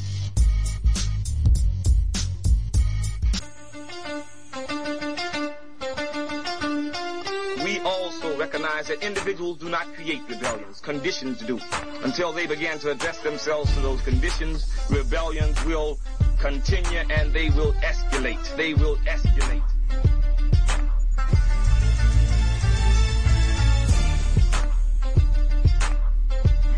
Sometimes the question has been raised about why black men fight and have fought for this country.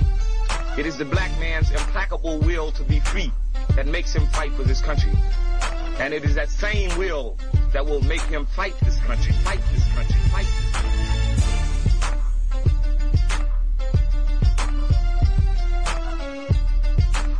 I want to address myself now to problems as they exist in the black community across America. And America cannot be considered as a stable and just society. But no stable and just society can mount a successful offensive against black youth who break a window and at the same time plead that it is powerless to protect black youth who are being murdered because they seek to make American democracy a reality, reality, reality.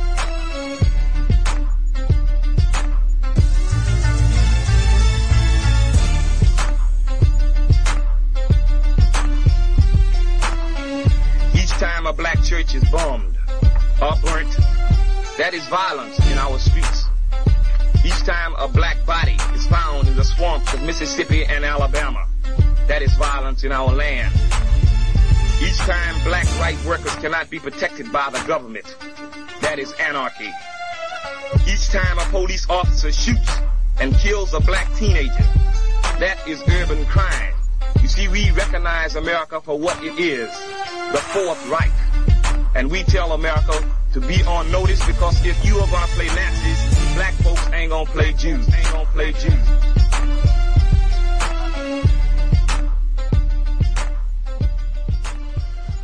Unfortunately, black folks ain't playing Jews in terms of self-respect when it comes to these monuments. Again, I'm not picking on, on black people cause what's the name of the school I went to? East Gaston. So it wasn't named after a racist white supremacist. All right. Uh, I went to a school in Detroit called Winterhalter.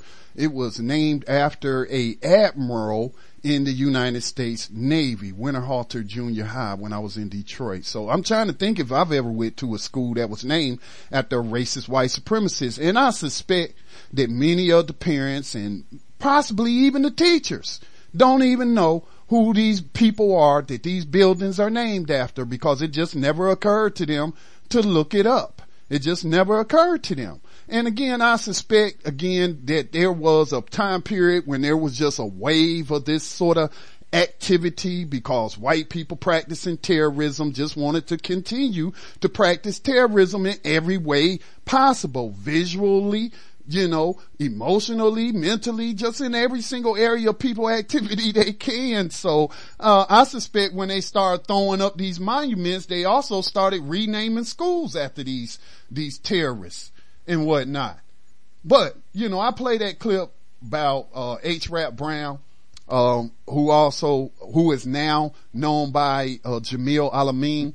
Um, he is a current political prisoner of war, but he used to be a SNCC member of the Student Nonviolent Coordinating Committee group of students. Uh, also later became a Black Panther Party member and a very outspoken, very intelligent brother. He was engaged in propaganda media right there, telling white folks that we just not gonna be standing around and letting y'all gun us down.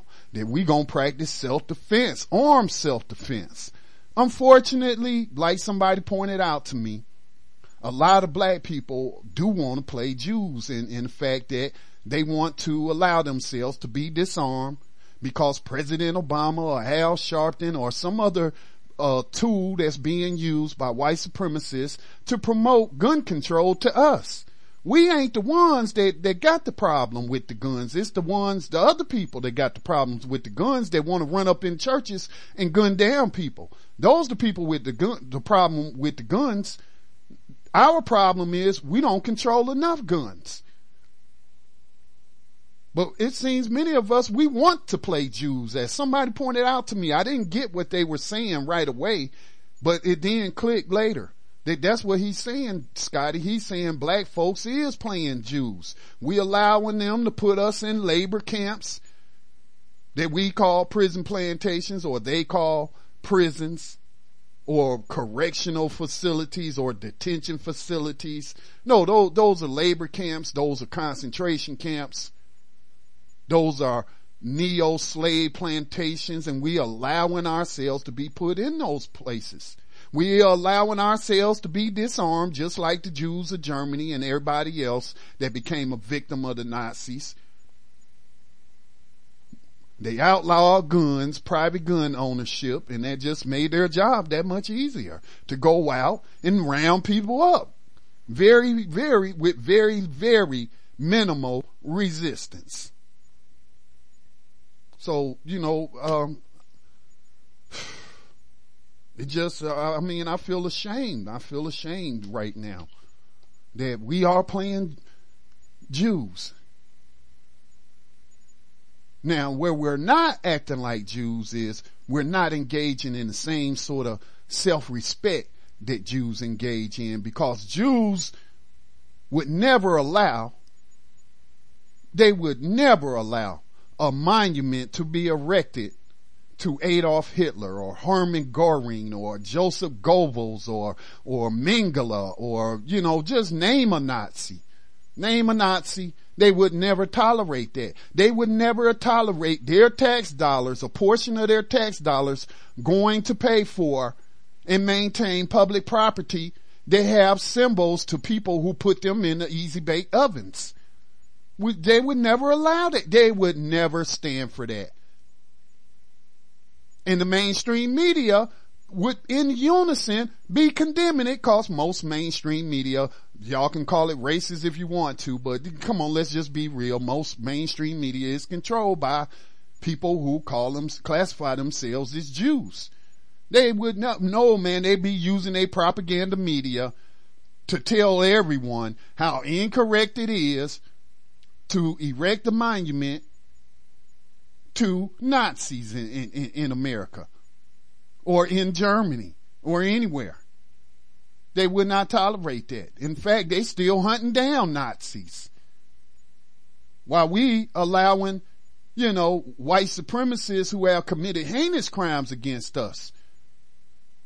We allow them to live in peace in their old age. I think they should be hunted down just the same way these Nazis is hunting, these Nazis are being hunted down by these Jews So in terms of self-respect, I had to say that a lot of us are not practicing black self-respect when we're allowing our children to go to these schools and we are not in, in uniting and building coalitions to rename these schools after victims of these people. Or at least people who haven't committed crimes against humanity you know, why name it after anybody? Just give it a name. Name it after your town. If your town ain't named after a racist white supremacist. So, you know, um, there is a renewed focus on that. I linked to an article on Huffington Post. Um, Max Parthas, again, abolitionist, member of the Black Talk Radio Network broadcast family. He asked the question, you know, would Jews imagine Jews going to school schools named after Nazis. I can't imagine that, Max. I just can't imagine that Jews would tolerate that. But it says all across the country, this article from the Huffington Post that says thousands of black students attend schools honoring racist leaders. All across the country, young African American students attend schools that pay homage to those who fought to keep their people enslaved. Following last month's racially charged shooting at a historically black church in Ch- Charleston, South Carolina, there have been renewed calls to limit the display of the Confederate flag and rename public spaces named for Confederate leaders. At least 189 public schools around the country have names that memorialize Confederate soldiers, leaders, or politicians, according to a Huffington Post analysis of National Center for Education Statistics data from the 2012-2013 and 2013-2014 school years. Again, these are not just on um, I'm gonna end the article there. Um, these are not just elementary schools. These are not just high schools, but they are also buildings that are on some of the major campuses. How much money do you think UNC Chapel Hill brings on the backs of their black student athletes? I would say that probably 75% of their revenue is derived from black people playing sports, playing football and playing basketball. All right. So uh, they are giving far more money to that university. They are bringing in far more money to that university than any of the alumni that set up these white supremacist monuments on those campuses. That's incorrect. And those students should exercise their economic power and say that if you don't remove these symbols, well, we are not going to play basketball anymore. We're not going to play football anymore. We're not going to play baseball anymore. And we're not going to bring in billions of dollars into these institutions that are honoring racist white supremacists. Do you know how damn fast those buildings will be renamed and those monuments will be torn down? If black athletes alone unified around this issue, huh? They would be down overnight. It wouldn't take weeks. It wouldn't take months. They would be pulled down immediately. Cause damn it, we can't let these monuments stop all of these, all this money that we're making off of these black bodies who for, you know, we know they ain't even paying those athletes in college. So again, there's another reason why black people need to exercise self-respect and stop making money for these racists that are mistreating you on their campuses.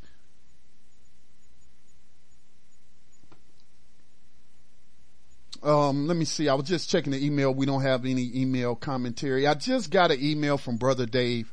I'm sorry. Brother Dave had an unexpected emergency come up. He needs to go pick up his, his son. It's going to take him two hours to even get there. So I hope your son is okay. Brother Dave, handle that. Uh, family always comes first. So handle your business, brother, and uh, don't worry about doing your program today.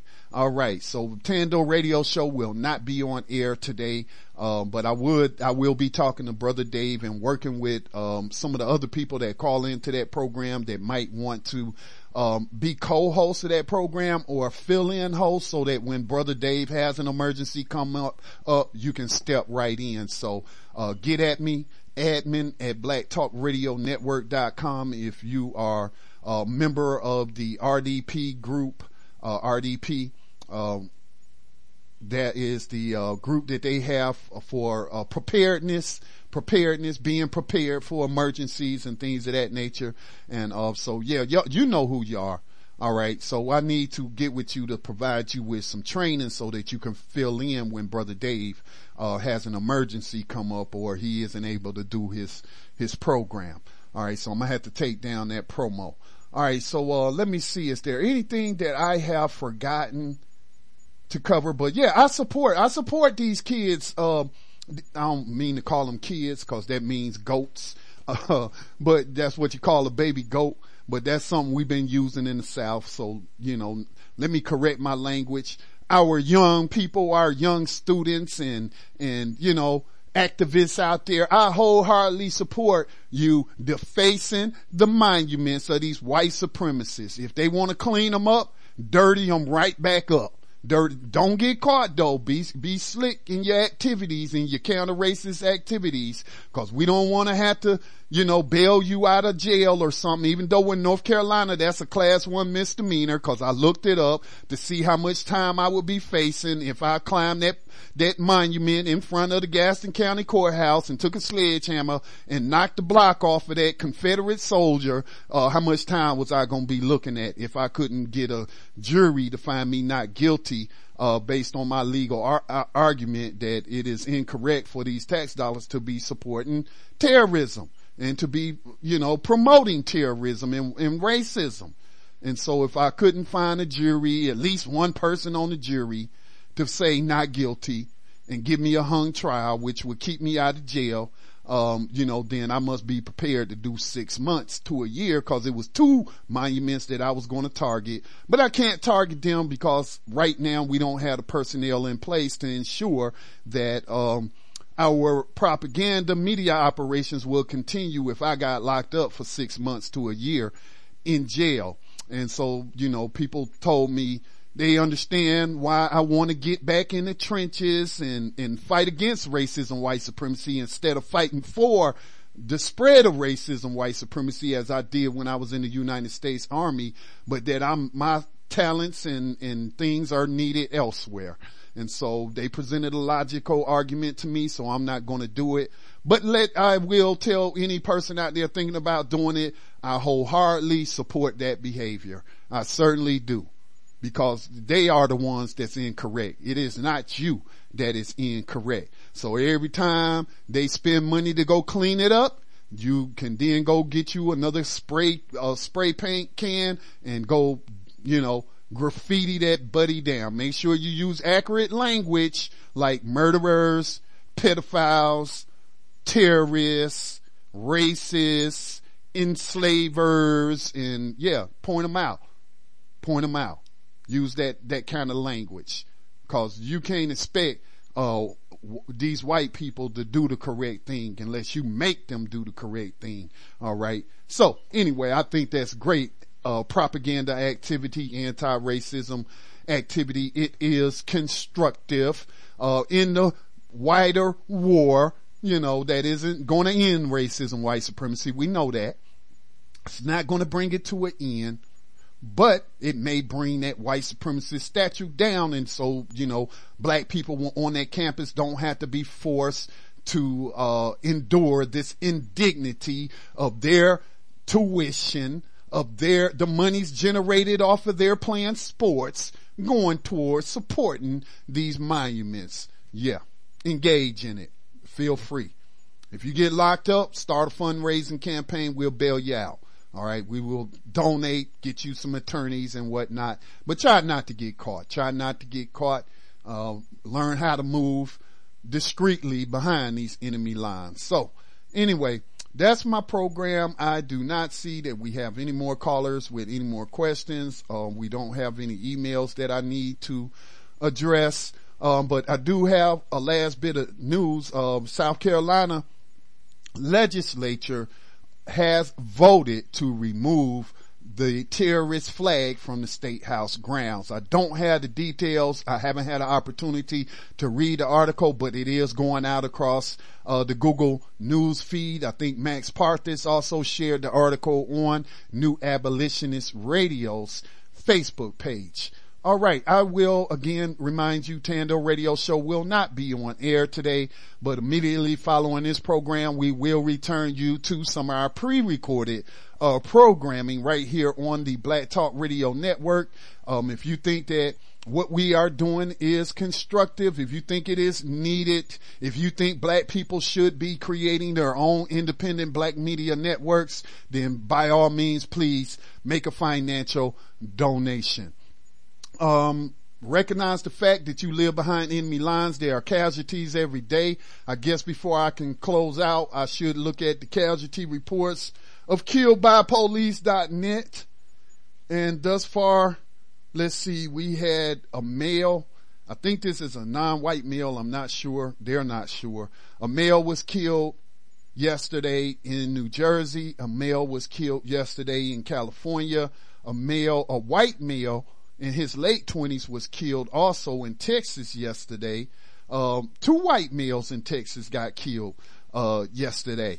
Uh, let me see.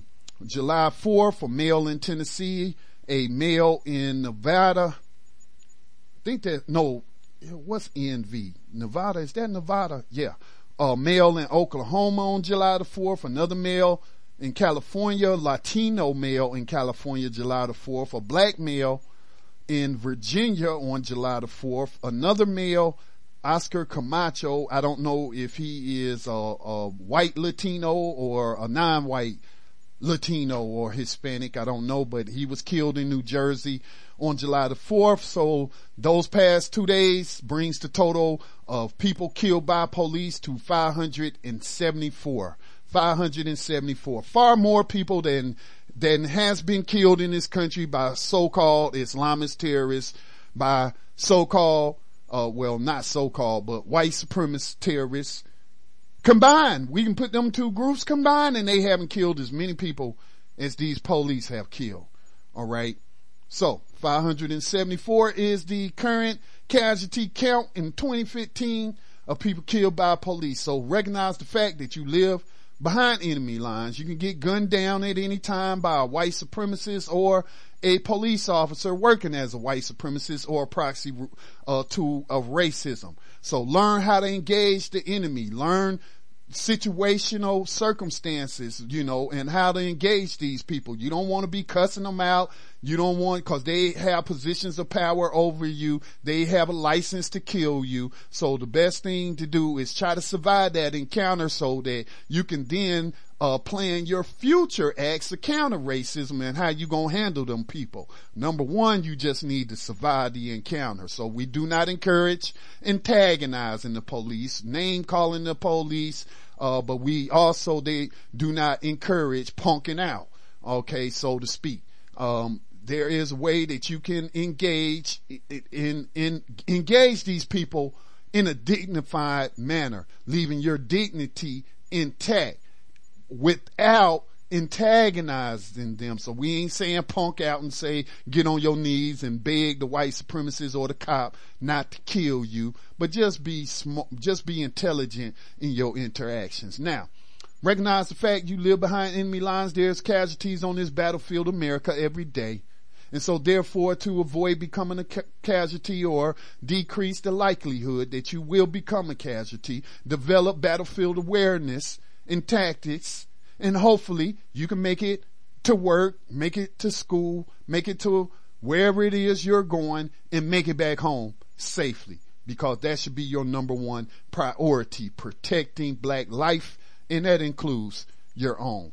I will be back on air tomorrow again, four o'clock p.m. Eastern time. I do have a guest. We have a, um, I'm sorry I don't have his name in front of me, but I specifically asked for a black male to come on that is involved with the Liberated uh, Minds Black Homeschool Expo that's coming up here this month on July, what, July 14th through the 17th, I believe, July 16th through the 17th. Anyway, he will be on tomorrow to, uh, discuss, um, liberated black minds and to promote that expo for black homeschooling and also providing uh, additional education resources to those who are not able to homeschool their black children. All right, that's our program. Peace and blessings to all. This is Scotty Reed signing out from behind these enemy lines. Exist in a state of vainglorious as we are protected by the red, the black,